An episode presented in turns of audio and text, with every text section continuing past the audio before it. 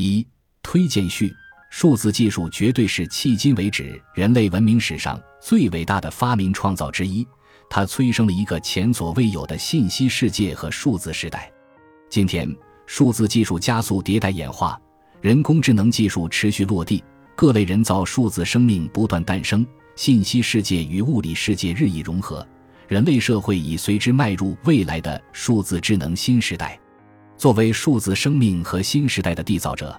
人类造物主当然有理由为自己的智慧和创造力感到自豪。但随着数字技术及数字生命的快速演化，数字生命体的结构与行为开始变得有些复杂和难以解释，并由此引发了越来越多的关注、困惑甚至担忧。究其原因。主要是数字化新物种的诞生和进化必将带来一系列超越科技本身的社会、文化、哲学等更大范畴的现象与问题。人工智能与自然智慧在本质上有何异同？数字化和算法式的内在特性对数字技术的进化到底有着怎样的影响？未来的人工智能将走向何方？数字生命是否会发展出自我完善、自我进化的心智与能力？数字机器与人类将会进行零和博弈，还是实现融合共生？数字生命体、人工智能将对人类社会带来哪些挑战？我们该如何寻找应对之策？对于这些问题的深入思考与求索，将对人类、数字生命以及二者的未来产生深远的影响。显然，要开展这样的探索，首先需要对二者的本质有深度的思考和研究。并且需要具有高阶数字人文主义素养的科技哲人和先行者。本书的作者爱德华·阿什福德里教授，正是这样一位对数字技术与人类的未来有着深刻洞察并富有远见卓识的顶级学者。作为全球一流的计算机科学家，爱德华教授在他始于贝尔实验室的杰出科研经历中，对数字技术和数字机器形成了非常专业的认知和理解。近年来，他从数字人文主义的角度，对人类与数字技术的未来进行了系统思考和科学论证，并给出了一系列或令人信服、或极具启发性的论断与独到见解，常常在寥寥数语间就能直达问题的本质，别开生面且生动有趣。在这一点上，他的上一部科技哲学大作，以数字技术贯穿始终的《柏拉图与技术呆子》在全球范围热销就是明证。在该书中，爱德华教授围绕科学与工程、发明与发现、发明与设计、进化与革命、自主与智能等论题展开论证，科学阐述了数字技术的创造者具有无限的创造力，制约科技创新发展的根本在于人类接受新范式的速度与程度，以及技术真正的力量源于其与人类合作的方式等一系列重要观点。这本《协同进化》。可以看作爱德华教授对前作中技术与人类共生融合关系这一主题的延伸讨论和宏大展开。其核心观点是，数字技术与人类将在依赖和竞争中最终实现融合共生与协同进化。在数字技术似乎已经习得部分生命体特征以及人类认知功能的背景下，爱德华教授在本书中以生命的起源以及进化的本质为立足点。从哲学、神经科学、心理学、遗传学、社会学等诸多有机关联的维度出发，对自然生命体和自然智慧与有声数字体和人工智能的机理、演化、互补作用进行了剖析、对比和精彩论述。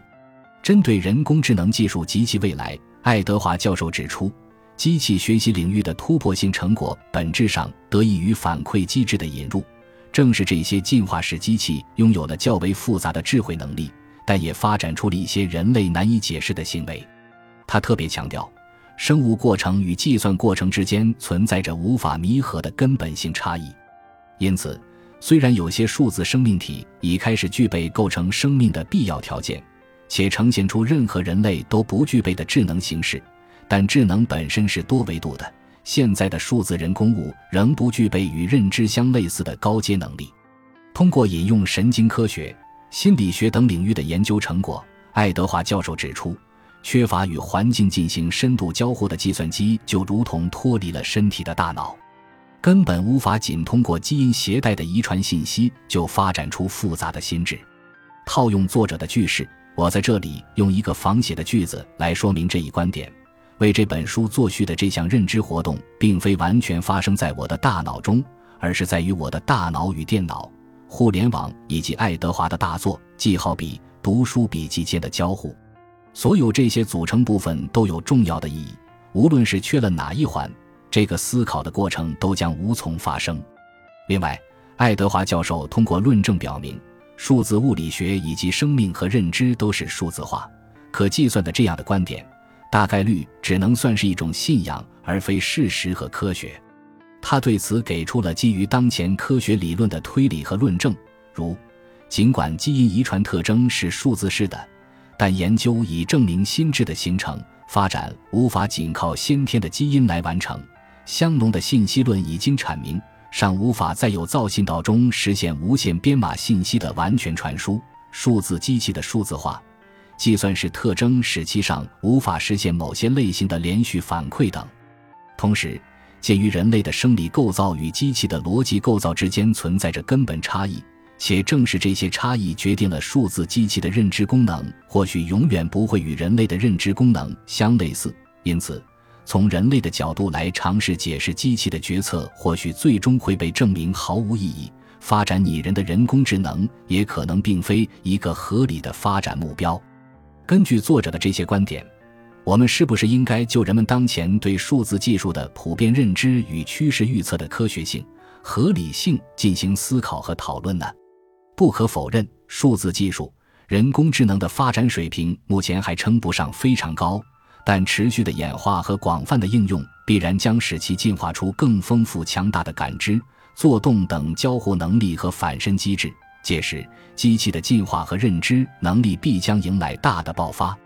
例如，作者在书中谈及了2018年9月应邀访问古城西安和西北工业大学期间对中国科技发展的切身感受和思考，并引用李开复的观点说：“中国在人工智能的赛道上已经建立起显著的领先优势，在一定程度上便是得益于这些技术在物理世界、人类社会中的深度应用。”对于人类与技术的未来，作者则倾向于表达出自己的乐观态度。他指出，将数字机器视作一种与人类共享生态系统、协同进化的生命体，是一种极为有益的思维方式。他还认为，将人类的当下与科技的未来进行关联是一种错位，既割裂了二者已经呈现出的共生进化关系。也忽视了人类在漫长进化中形成的强大适应能力是局限的、不合理的。如果将二者统一起来看，虽然数字技术、数字生命体的出现可能会对某些个体或行业造成冲击，会对社会文化带来各种挑战，但其促进人类整体进化的积极作用不容忽视。现在，数字技术的存在和延续还主要依赖于人类。而人类对技术的依赖还未达到不可或缺的地步，但实际上，二者彼此之间的影响已经从基因延伸到魔音，从科技拓展至文化，彼此深度融合的共生关系正在日益形成。作者强调，融合共生、协同进化必然意味着人类与数字技术双方都将发生深刻变化。在这样的背景下。人类真正应该担心的，似乎并不是被数字机器奴役或毁灭，而更应该是在未来的共生进化过程中诞生的一代代新新人类。看上去，这倒似乎更是令人感到期待。爱德华教授的这部科技哲学著作，一如既往地发扬了他专业、生动、博学、深刻的著述风格，可读性强且极富教义。本书所强调的一系列数字人文主义观点，将令读者对数字技术及其未来产生深刻理解与无限遐想。这些科技人文新理念、新思维的广泛传播，也必将对人类的未来产生重大影响。张凯龙，西北工业大学教授，中国计算机学会嵌入式系统专委会秘书长，西北工业大学巴黎高科曼机器人与群智能系统联合实验室主任。二零二二年五月，西安。感谢您的收听，本集已经播讲完毕。喜欢请订阅专辑，关注主播主页，更多精彩内容等着你。